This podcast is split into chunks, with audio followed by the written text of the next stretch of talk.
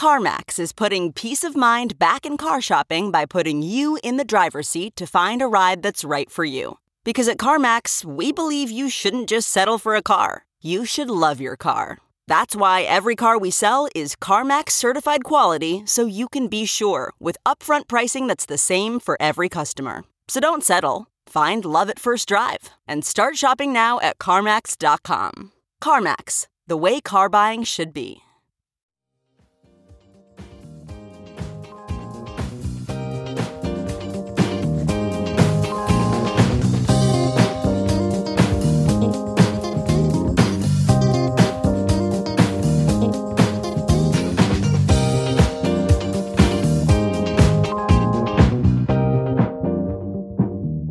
And now, the list of things that you can buy at the Chicago Reader store at chicagoreader.com. Things to wear like Chicago Reader hats, t shirts, bandanas, and face masks. Things for your daily life like the Chicago Reader camping mug, Chicago Reader tote bags, and a Chicago Reader reporter's notebook. Things for you to read like our reader recipes, the Chicago Reader 420 Companion, our Chicago Reader Best of book series from journalists Maya Dukmasova, Mike Sula, Ben Joravsky, and Leor Galil, the Chicago Reader coloring book, and the Chicago Reader Stay Home puzzle. Find the Chicago Reader store at chicagoreader.com and show your support for the nation's first free weekly newspaper newspaper since 1971.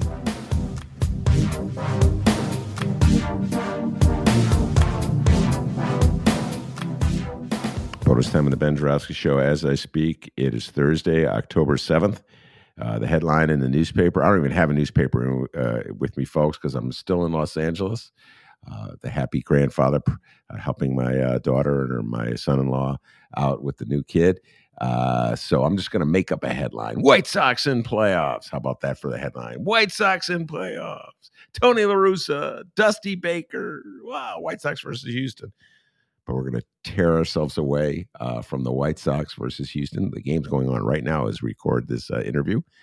Uh, and we're going to get really serious for a while. And then we're probably going to go back to the White Sox, uh, a little bit White Sox talk at the end. But mostly we're going to be talking, well, you know what? I'm not going to give that away. I'm going to ask my distinguished guest to introduce himself. So, distinguished guest, introduce yourself. Hey, Ben, it's great to see you. This is Jim Coogan. Uh, I am a most of the time trial lawyer, although at this very moment, uh, a little bit nervous White Sox fan as the first game of the division series is currently underway. It, there's a heavy White Sox theme uh, today, uh, Jim, with my show. Uh, earlier in the day, in the regular show, I had Adolfo Mondragon, ace attorney from the southwest side of Chicago. We're talking about his case. Uh, the Illinois State Supreme Court has agreed to hear his case regarding uh, campaign financing. Uh, and he had his White Sox hat on. it was right before the game started. It, Jim got his White Sox hat on, and Jim's wearing his White Sox shirt. Uh, you know, it's funny, folks. I, it seems like the only guests on my show are White Sox fans. Uh, there's one Cubs fan, Miles Porter. Uh, that's it. the only everybody's ashamed to be a Cubs fan, and I don't blame them. The Pete Ricketts and the Ricketts family are disgrace. Um, and I talked about that at length in the earlier show, so uh, I, I, don't need to pound them again. But uh, anyway, I will do briefly, uh, Jim, for your sake. Uh, Pete Ricketts, governor of the state of Nebraska, one of the Ricketts that owns the Cubs, went down to the border uh, with Gregory Abbott. It was one of ten GOP governors. Went down to the border. The border with Iowa. yeah, the border. He's going to protect Nebraska from Iowans coming in from the east. Yeah, man. Yeah, that's funny. there, there, Nebraska. Last I looked, is not on uh, the border with Mexico, uh, and is a lot closer to Iowa than it is to Mexico. But they're very much worried about people coming in uh, from Mexico, not so much worried about people coming in from Iowa. Anyway, shame, shame on you, uh, Pete Ricketts, uh, trying to uh, scare people into voting Republican with their fears about immigration. And while you own a team, a baseball team that you pretend that is really open to all, uh, so hypocrisy from the Chicago Cubs. We've learned to ex- deal with it. All right, let's let's move away from baseball for a moment. And uh, uh, Jim comes on. We talk legal issues. Uh, mostly. Sometimes he does come on as a White Sox fan. We talk baseball issues, but let's stick with the legal issues for the while. I got three topics I want to talk to you about. Uh, I'll do names names uh, Alex Jones, John Eastman, and Texas, the state of Texas. Uh, we're going to talk about the Texas abortion ruling, uh, the latest on that. John Eastman is the uh, lawyer uh, for uh, Donald Trump at one point with this curious interpretation of the powers of the vice president and how we determine who our presidents will be after elections. We'll get into that. But we'll start with Alex Jones. And you and I have talked about him uh, in the past. Alex Jones, very provocative uh, podcast host. His numbers are far greater than mine, Jim. Uh, and he uh, is a conspiracy theorist. Uh, and he is on the ropes. I didn't see this day coming. He's on the ropes, legally speaking, as a result of some really inflammatory and ugly comments he made uh, in the aftermath of the Sandy Hook shooting, the school shooting back in 2012. So, uh, why don't you take a moment to just explain to, uh, to people what the issues are uh, in this particular case? Well, first of all, let's point out that junk food sells a lot easier than broccoli.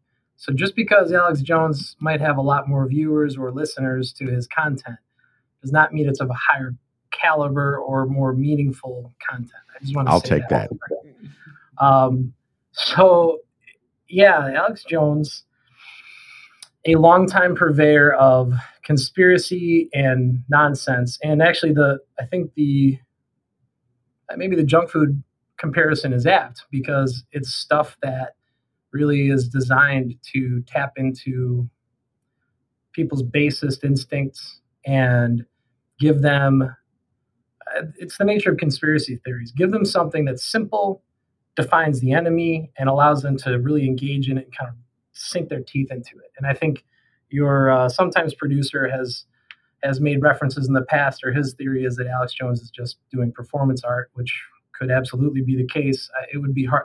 I would actually have trouble believing that somebody believes all the things that that guy says. Um, and I think he's even made that argument, or his lawyers have at times, that you shouldn't take what he says literally because it's uh, it's entertainment or it's performance performative art and it's not serious journalism or news reporting. But in the case of the horrible shooting in Sandy Hook, um, after that became national news immediately, and in the aftermath, as things got uh, examined, and the individual families, the vict- families of the children that were victims, became profiled, and people kind of got an understanding for what the story was. The angle that Jones took, because of course in his world, this is about um, defending gun rights and tapping into people's fears in general. And, you know, a lot of times the, the purveyors of of gun theory and, and Second Amendment proponents are mostly tapping into people's basest fears. And if I can't protect myself from all the bad guys that are coming at me, uh, I'm going to die. And if I don't have a lot of guns in my house, I won't be able to protect myself. So that's who he's trying to appeal to. So how can and I could if we were everybody could probably recall after that terrible incident, there was a more sober, at least for a little while, discussion of whether or not there should be a more national um, fleshing out of gun safety rules and some kind of legislation could have come out of it. So the knee jerk reaction from folks that are either actually agents of gun manufacturers or just see themselves as Second Amendment enthusiasts was that they had to figure out some way to spin this so that it didn't fall into the obvious case of if all these Bushmasters are out there, this is going to happen again, and failing to do anything about this is failing to protect children, which I think fail, you know, protecting children probably pulls well on a bipartisan basis. So, in his InfoWars world, uh, Mr. Jones went ahead and tried to make this out to be a conspiracy. So rather than it being the real the real tragedy that it was, which led to the deaths of several small children, he made it out to be uh, the they, the children didn't exist. They were concocted somehow. This was a this was a false operation put on by people who were trying to undermine gun rights. The there were crisis actors. That was that was a big term. I think that might have been when that term started to come into the mainstream usage that even the people that were supposedly the parents of these children are frauds. They're actors. They're paid. They're paid. Um, I don't know by the Hollywood left. I can't even. I don't know all the. I, I try not to digest all of the uh, threads to this nonsense. But but that was the essence of it. And because he made it to be such a large issue and peddled it on such a regular and intense basis, that led to his followers, his listeners, people who I have to assume have other issues in their lives, took it upon themselves to start even confronting the parents. I mean, it got to that point. They would they would walk up to the people that in their minds are deciding that they're somehow crisis actors and video them with with smartphones and cameras and confront them about how they're lying about this whole thing and aren't you really part of this conspiracy? So some of those families finally took it upon themselves to sue alex jones. He's in he produces a show somewhere outside of austin uh, i assume in some sort of bunker.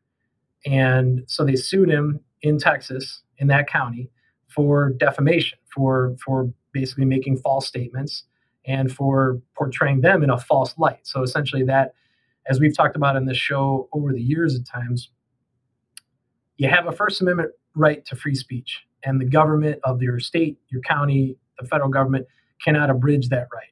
But there are limitations, and one of those include you can have a civil cause of action to sue people if the lies that they tell you about you cause some sort of damage. So that's the and that's the essence of any lawsuit, uh, civil lawsuit. What the person did wrong, causally connecting to some sort of damage. And that's what they did. They went after him because I think in their minds, there were few other avenues to try to stop him from saying these things because they were obviously false, and possibly even stop him from just being such a terrible actor in the universe uh, because of how offensive this was to them. Frankly, very offensive to anybody else who looks at this reasonably. So that's where we found ourselves up until recently. That that lawsuit had been pending and had been ongoing in Travis County, Texas. Yeah, and uh, uh, let's get into something uh, that you said. I just jotted the notes down and get uh, your response to this. Uh, at the outset, you were saying as a possible defense, uh, he talked about it's performative. In other words, he doesn't really mean it. So follow me in this, folks. as as Jim was saying, he said for the longest time he was saying these incredibly cruel things about the slaughter of 20 school children. I think it was 20 school children and six adults in the school. So 26 people were gunned down at, in Sandy Hook Public School in 2012. And he said it was a false flag operation. It was a made up operation. It was a staged operation. There weren't really. Uh, he, he, he said, well, uh, that it was like actors, so nobody died. It was this was the the idea he was putting out there, uh, and it was very cruel to uh, parents who lost their children.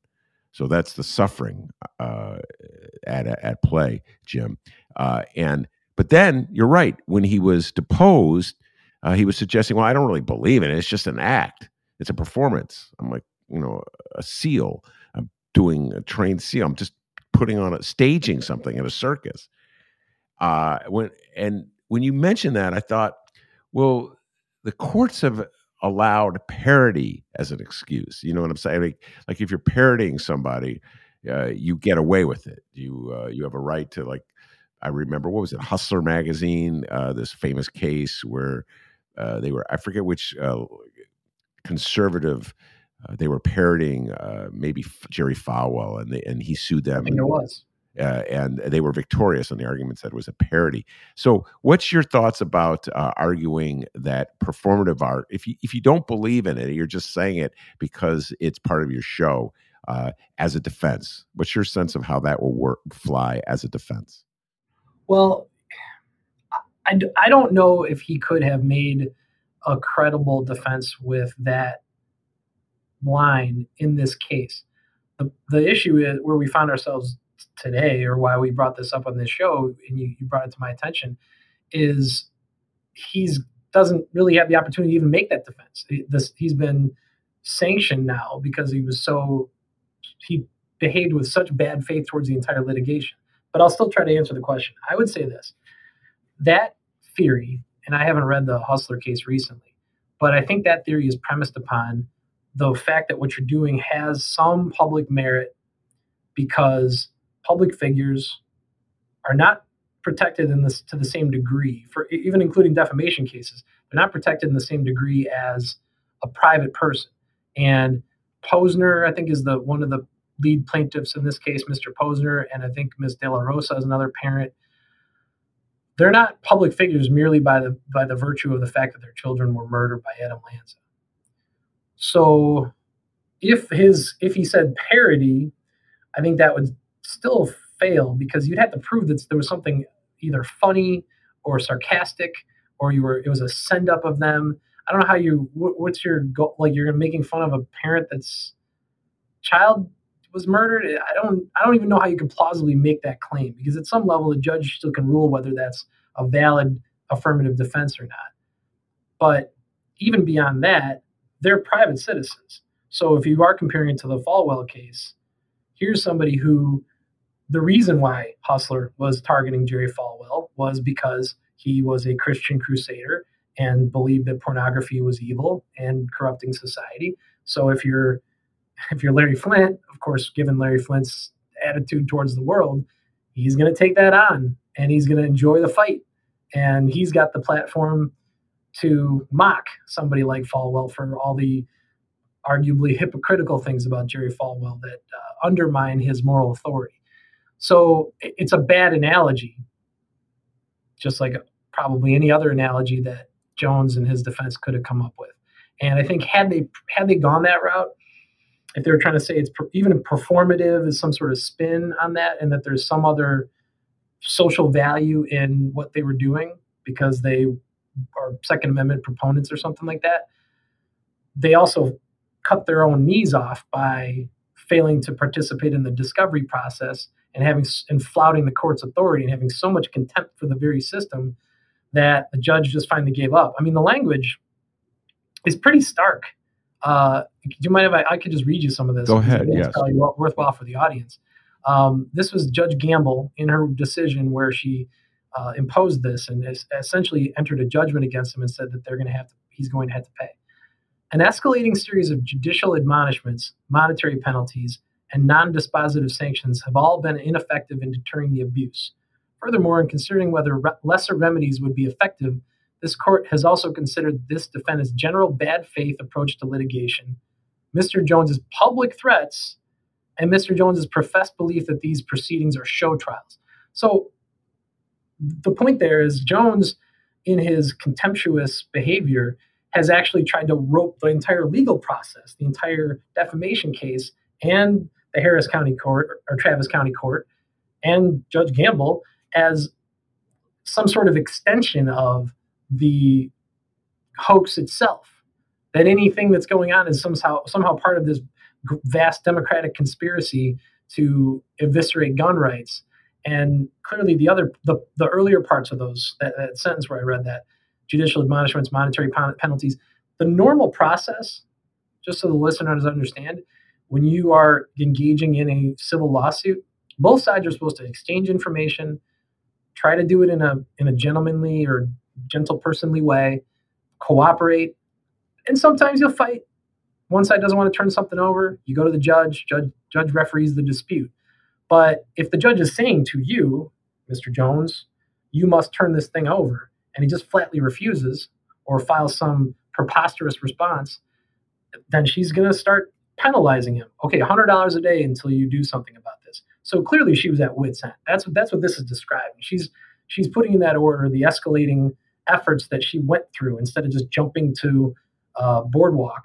You know, she went through Marvin Gardens and all the little Baltic avenues around the board and tried her best to try to get this person to participate in the litigation in a meaningful way and act in good faith. And he apparently completely refused to do so.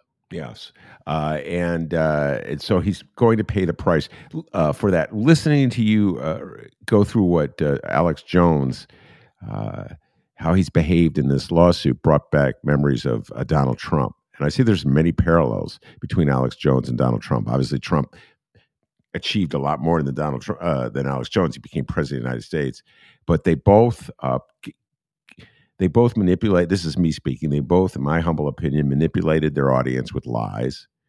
Um, and when called upon, uh, criticized for uh, lying, publicly lying, they kind of shrug and pretend it's like it's all a joke. This is a standard Donald Trump response. I was just joking. and his aides. He was being ironic. Uh, they'll say it even the most preposterous things, like the he was clearly not joking or being ironic when he to- said that one possible uh, remedy for COVID is to uh, drink bleach. If you remember that press conference, there was, and they try to turn that into a joke, uh, and and then you both use the, the legal system, Jim. Uh, by, the way, we'll probably do a Trump update. I just re- realized that Trump just filed against Twitter, a suit against Twitter. You use the law legal system when you want to attack somebody, and then you act like this pure innocent victim when someone comes at you and say you're the legal system is being abused and violating your First Amendment rights. Um, both I see parallels between between Trump and Alex Jones. I'm wondering if you agree with me on those parallels, and if so, what consequence does this Jones case have for future uh, litigation against Donald Trump? Well, there is certainly a. I mean, Trump Trump's abuse of the legal system includes that he uses it to threaten people, to bully people, to file all kinds of frivolous lawsuits over the course of his his uh, career as pro- maybe one of the most prodigious litigators in the history of this country. It actually that may not be an overstatement, uh, including all the times that he's been sued by people because he refuses to pay bills for construction work or for suppliers or for restaurant things or whatever over the years, golf course supplies. Um, so the parallel that you identified in terms of their attitude towards things is completely apt. I mean, um, in the various things where, where the, the times that Trump has been sued, his attitude, not only when he's caught in lies, is that he mocks the system afterwards and just says, "Well, you can't take what I'm saying seriously," or "Whatever, I don't really care," or, or "Tough, tough for you that you care about this issue enough to to be bothered by the fact that I lied about it." It's the same attitude about anything that he's been sued for. Um, I mean, he should not, he absolutely should not have been allowed to continue to violate the tenets of the emoluments clause by being invested in his businesses, including having a hotel that's down the street from the White House and from Congress, where foreign dignitaries are staying. I mean, that's that is the textbook definition of what the, the framers were concerned about when they created that part of the Constitution. Because at the time, the United States was a very small place and completely subject to the, the powers of the British, the French, probably even the Spanish. I mean, it, so the notion that any president could be under the sway of a foreign power be, because of a financial influence was a serious concern, and frankly, was a legitimate concern from 2017 through 2021.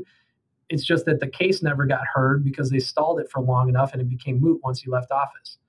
Um, his response to that just didn't care, just didn't do anything. If you recall, there was that preposterous press conference where he stood up there with uh, one of his lawyers who claimed that he had divested himself and that Eric and Don Jr. were running the businesses. But people could see there were reams of paper. They were blank pieces of paper. It was on it. It was that was a legitimate hoax. That was actual performance art.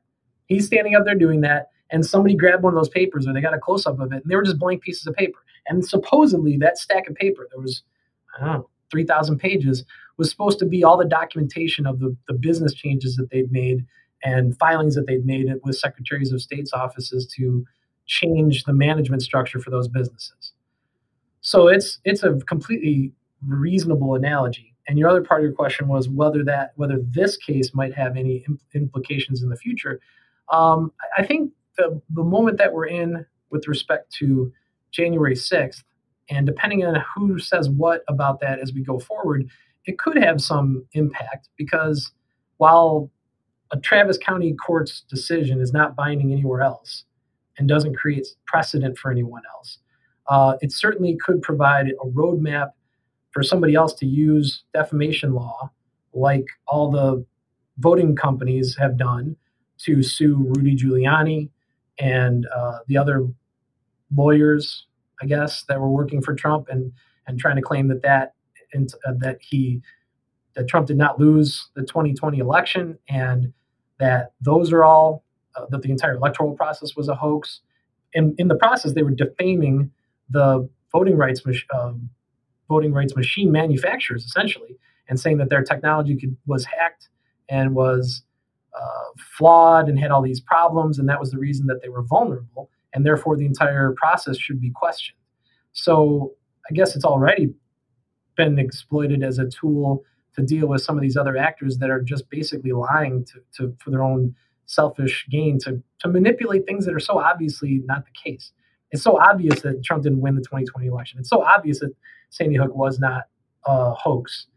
And yet there's people out there trying to make money. It's essentially always to make money too. There's really no other purpose. I don't really see any other purpose for Donald Trump to have been president other than self-aggrandizement besides financial gain. And for for for uh, Alex Jones, financial gain is his sole motivation. And again, he also probably likes the attention.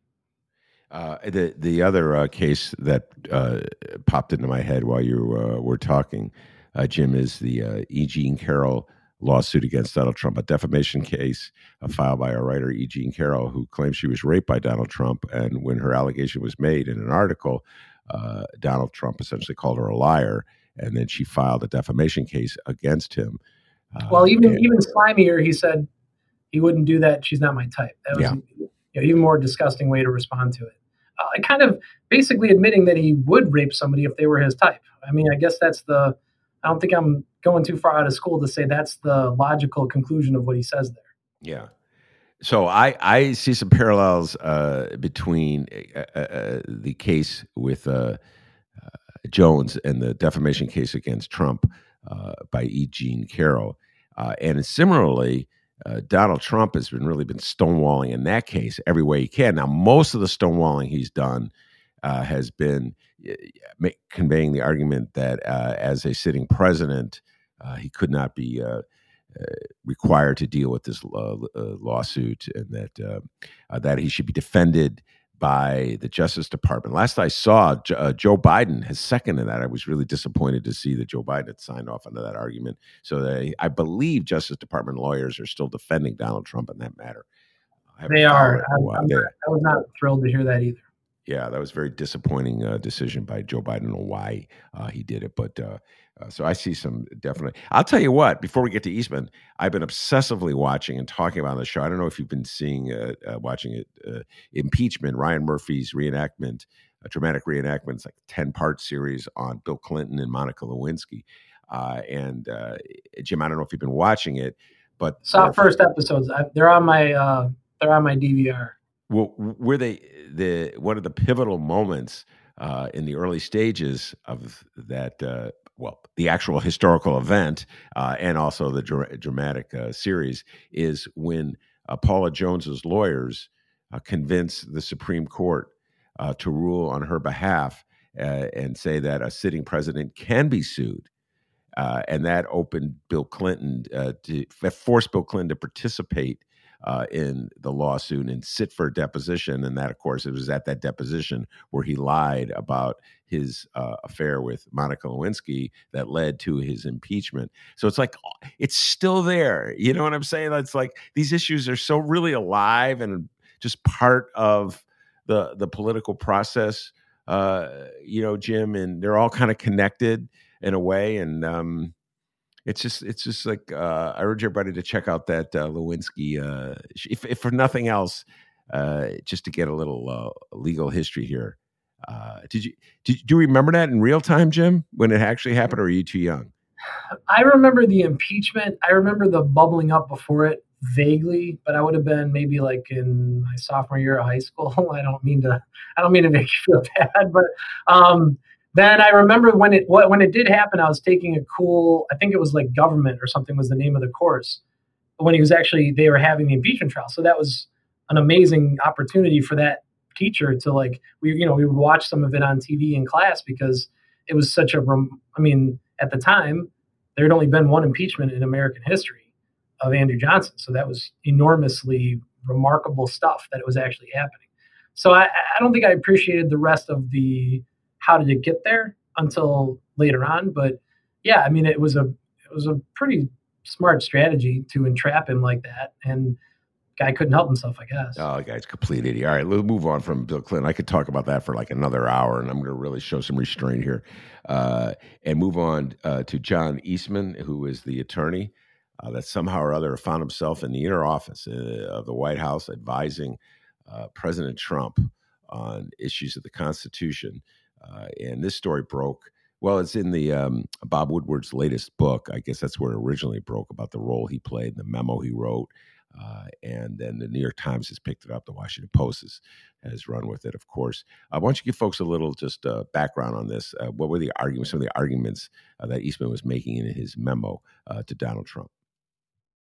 So essentially, and I people might remember that in real time there was this weird performative exercise going on in certain states that were close states, you know, the most controversial states, Arizona, Pennsylvania, Georgia, etc., where people were just showing up and claiming that they were the real electors and they wanted to, to have their ballots be counted and that that be sent to Washington. There were there were actual, you know, television news coverage of security guards, uh, county sheriff's people, or people who are working for the state uh, police in those states, turning those people away. They were videoing themselves, saying, "We're here to cast our ballots," even though they were not casting any ballots. They did, whatever they're saying didn't exist.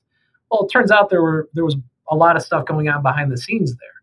That this lawyer, Mr. Eastman, had written a memo that outlined a process to try to manipulate the the way that the Constitution, the the Twelfth Amendment of the Constitution, and uh, a law that came about in the I think it was the 1880s or something like that, right after the Civil War, to try to figure out a way to count ballots and, and, and enact the provisions of the Electoral College. Basically, the theory was if there are competing electors from a particular state, then the vice president who's overseeing, if everybody remembers, this is what actually happened on January 6th. You know, there is a process. Uh, the Electoral College, though each state certifies what their electors are going to do. Illinois votes for Joe Biden. Uh, Indiana votes for Donald Trump. And all those, except for a couple states, all the votes automatically go to that person. And there's an actual process, a legal, technical, boring, normal non-controversial way that that then gets transmitted to Washington, and the, the Congress, both houses of Congress, participate in a process that, on a designated day, which has become on or around January sixth, to actually say who's first. Okay, the first in line is I think Alabama is the first in alphabetical order. Okay, Alabama's electors go for President Donald Trump, and it's eight electoral votes or whatever the number was. And then you go to the next one, and that might be Arizona, which in this case was a controversial state. And that's actually how Eastman wrote his memo. And his suggestion was the process that the houses of Congress are going through that day is legally speaking, it's presided over the sitting vice president. It's a very nominal, not powerful, non discretionary role. It's very much like in the impeachment trials where Chief Justice of the Supreme Court John Roberts presided over those proceedings, but he really wasn't make, he wasn't making legal rulings. There weren't competing briefs on admissibility of evidence and uh, motions to strike witness testimony. I don't think there was any witness testimony anyway, but he wasn't acting like a judge would in a trial court. It was a very titular role where somebody has to do it. Somebody has to preside over the Senate, and it can't be a senator. It can't be somebody from the White House because it would be part of the White House. So the founders figured it would have to be the Supreme Court Chief Justice. So, similar to that, in this case, Mike Pence, as vice president, was supposed to oversee what was happening. In reality, that role doesn't come with any power. He's not, he has no discretion to do anything, as I'm kind of repeating myself, but he's not supposed to. Mr. Eastman's theory, as he laid out in this memo, was that Pence could take an active role and actually decide to skip over states where two sets of electors were sent. Well, there's two sets here. I can't make any judgments about it, but what I can do is pass this one. And he even suggested in the memo, it's kind of like that theory of uh, it, it, being better to ask for permission or ask for, ask for forgiveness rather than ask for permission. He even outlines his actual advice was don't say anything to anybody before you do this, just go for it. Um, the irony being now we're learning from that book that you mentioned earlier that Pence apparently reached out to former vice president and apparent unexpected sleeper American hero Dan Quayle. Um, so he didn't follow that part of the memo and just sort of do this on January 6th. He actually did reach out to someone because for all of his many flaws, Mike Pence must have had some pause about whether this was A, a good idea, or B, whether he could do it, or C, what would be the fallout if he tried it. So um, basically, then the, the rest of the memo says once you go through this process, and then he outlines the mathematics behind it, it will leave a certain number of electoral votes. It will discard electoral votes that basically all went to Biden. And if you do that, you're left with, I think the math was Trump winning by 10 electoral votes, and voila, he's been reelected. That was essentially his theory. And there was a second theory, which was something that I know a lot of political commentators were concerned about leading up to the 2020 election, which is in the event that the Electoral College ends in a tie, because there's an even number of electoral votes.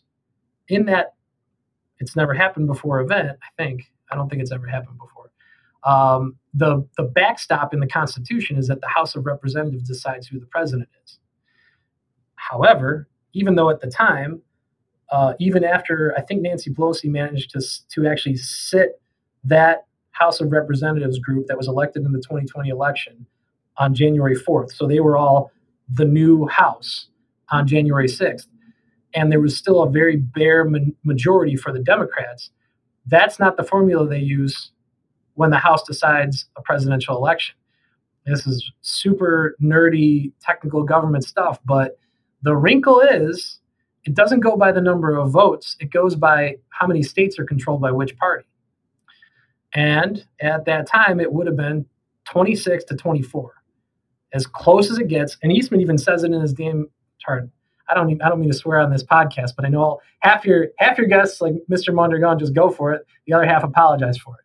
Uh, even in the memo, it refers to that that it, that it's the barest possible majority. It's almost as if he's conceding that they have no mandate and it's it's just by the skin of its teeth. It's it's like a it's a self awareness that the cheating is even not even by much. Um, so he that would be the so the mechanism would be if everything that Pence did was thrown out because let's say instead of when you throw out all those votes now nobody got 270 electoral votes and that's not enough now you go back and say well because nobody got 270 even even when you when you pull the numbers back and Trump wins 232 to 222 that's not 270 now the house decides they would have 26 Republican Republican controlled uh, leg- the legislative groups from those states are 26 Republican groups. They would then elect the new president that way. Yeah, yeah really well done, by the way. Uh, totally contrived legal argument, in my humble opinion. Uh, I do feel a little dirty having gone through all that. Even if, I, even if I said it somewhat accurately, I feel a little weird. No, just repeating it is is sort of like reading porn. Uh, it's like legal porn. and uh, so yes, you are a little. You're gonna have to take a shower after this show.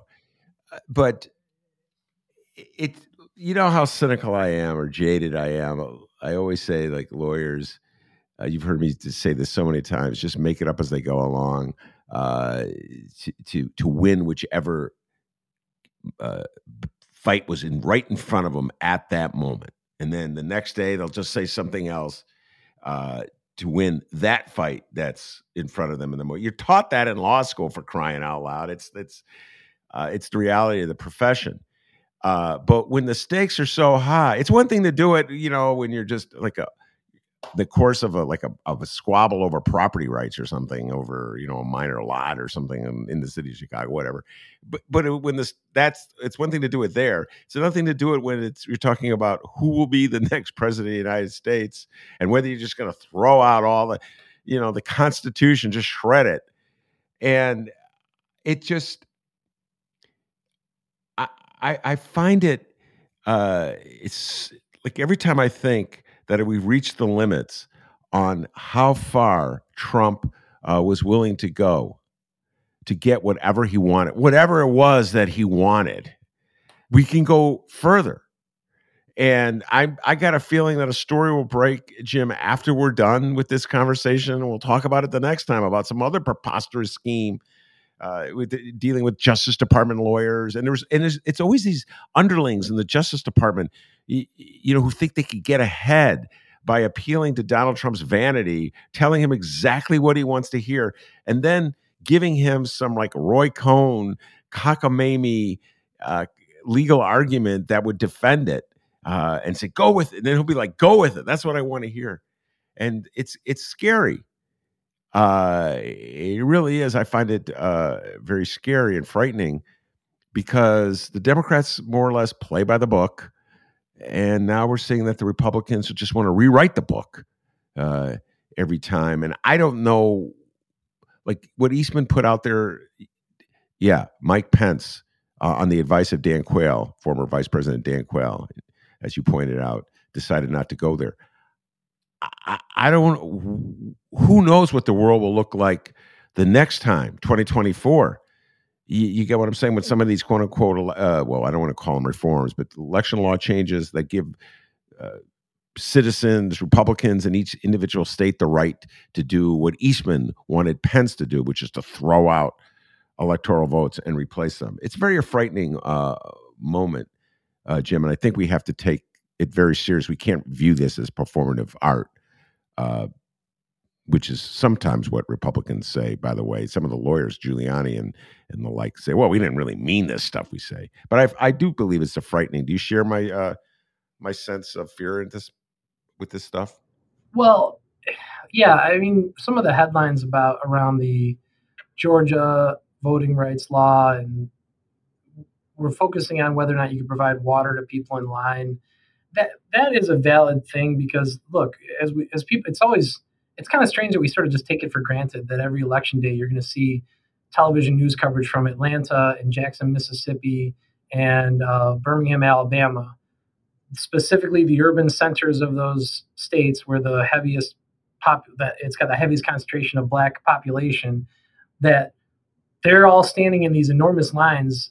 So, in, in, other words, it would only target that. It's not some rural county on the north border with Tennessee where there's only 6,200 voters and they've got 15 voting machines and nobody stands in line and everybody votes in three minutes.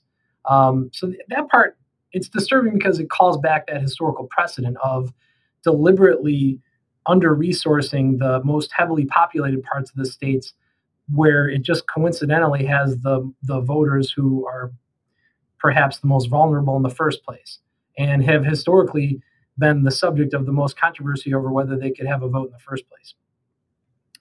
But the other issue is the provisions in those laws. In Texas, I think is the same thing. Uh, Florida, for sure.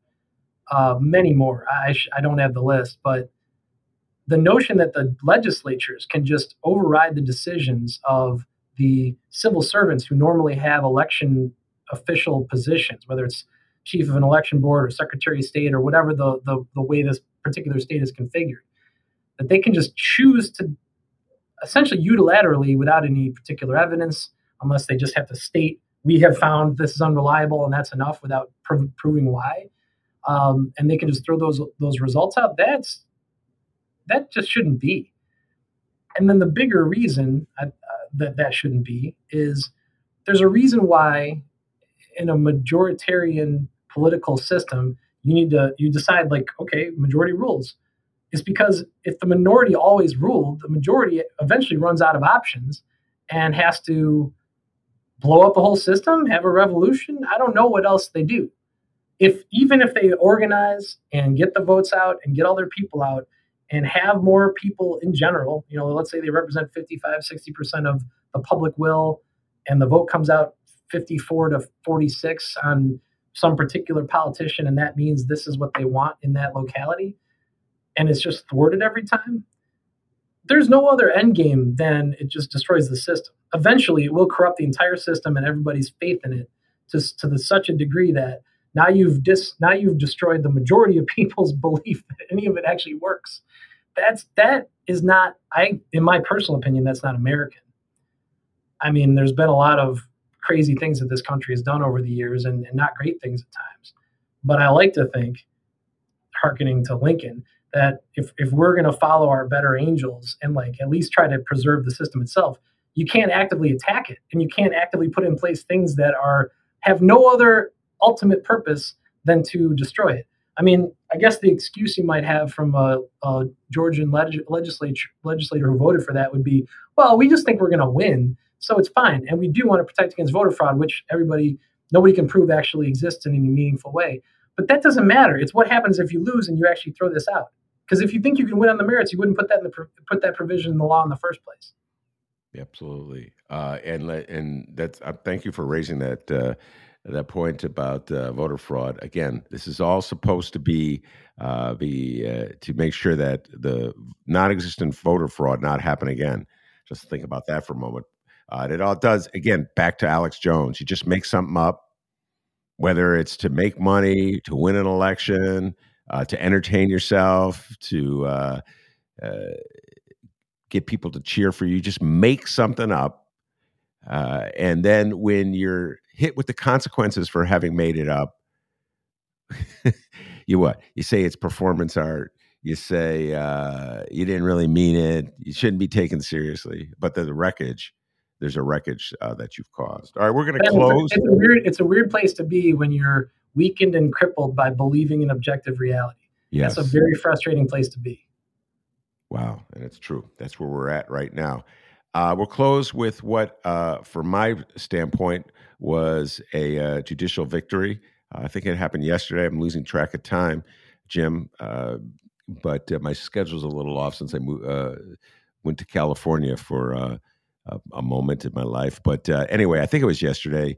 a judge in Texas ruled that the Texas anti-abortion law was unconstitutional. Last time we were on the show, we talked about it at length. Uh, I was really excited when I saw the headline, and then when I read further, I realized it was just one judge. He could be overruled by the appellate judge, and then it, uh, the appellate court, excuse me, and then it would go to the Supremes. So this fight is a long way from being over. Correct? It is a long way from being over, um, and you're right. At this, wherever you want to start uh, for trying to file some kind of a civil action to invalidate or enjoin or otherwise pro- prohibit the effectiveness of a law. In this case, the proponents brought their case to the United States District Court in Texas. That ruling does have the impact of staying the law temporarily um, because, as the I think it's a 130 page ruling, I did not have time to read that in anticipation of today's show, but but it, you know he goes through and essentially in very bold terms outlines why this is completely and obviously con- unconstitutional. And I guess I felt a little bit of uh, affirmation that it ran along the same lines that we discussed. That even this, you know, it, which was one of the things that was very frustrating about the Supreme Court's refusal to enjoin the law before it even took place on September 1st, was the slim majority essentially saying that they were uh, sort of confounded by this novel enforcement mechanism. And what I'm referring to is most of the time, if you're filing a lawsuit like this to stop a law from going into effect, you sue the governor or the secretary of state or somebody from a department, a, a, an official. But Texas's law came up with this or utilized this novel concept of the enforcement mechanism would be that individual citizens, anyone would have standing to sue anyone that they had reasonable belief or some evidence had been involved in an abortion. And so the Supreme Court's, it wasn't a decision, it was like a three page memo essentially, um, basically said, well, this, this novel system doesn't, it's, it's, not, it's not right before us and it's a little unusual and it does not give us the normal mechanism of, of enjoining an official from taking official acts and therefore we have no power to do anything here. So this judge took that to task as well and among other things, essentially said that doesn't that's not a constraint on my power as a judge here. If this is unconstitutional, it's unconstitutional however they get to enforce it. So for now, it is not going anywhere. But the next place it will go judicially is a review by a panel of the Fifth Circuit. Again, United States, it's district court, circuit court, Supreme Court. You go to the circuit court next. That's where you file your first appeal. You'll get they will get a panel of three judges that is randomly assigned to each case that can matter if if politics are going to have any bearing on what those judges decide. Uh, lawyers like to think that it is not the only factor that decides it, but Ben Joravsky's a cynic, so he thinks that's the only factor that decides how judges rule in one case or another. Um, but I, I sympathize with your point. Uh, I would say more of a skeptic uh, than a cynic, but uh, that's a, a, fine distinction there. Uh, and uh, I would also amend your sentence to say it is the predominant, may not be the Oh, only. Oh, maybe I was being. I uh, apologize. Uh, yes, uh, c- carefully editing my my guests' free speech, which they're free to say or whatever they want at the Ben Joravsky show. Jim, I want to thank you very much for taking the time to talk to us, not just because you're a busy guy, but because uh, it's in the middle of the White Sox game one of the playoffs. This man is a diehard White Sox fan, ladies and gentlemen. And so, like I said earlier, Adolfo Mondragon was a good sport to drag himself away from uh, the White Sox game, and Jim Coogan is as well. We'll leave with an update. I know somewhere in your office there must be a computer screen with an update. So, are the White Sox still losing one to nothing, uh, um, Jim? Um, so, good news, bad news, good news. Good news is I was very excited about the playoffs happening today. Bad news is it's now five nothing in the fifth inning. Houston's leading. But the good news is, or I guess the spin is, I shouldn't have watched it at all. I should have just done this show with you and not watched any of that. but it's only game one, and I believe in this team. I think they've, I think they've still got some fight in them. And this game is only in the fifth inning, so we'll all see. right, it could be a miracle uh, ending. All right, uh, Jim Coogan, thank you very much. I appreciate you uh, taking the time to talk uh, legal affairs with us, uh, as always. All right, always my pleasure, Ben. All right, that's Jim Coogan. I'm Ben Joravsky. Take care, everybody.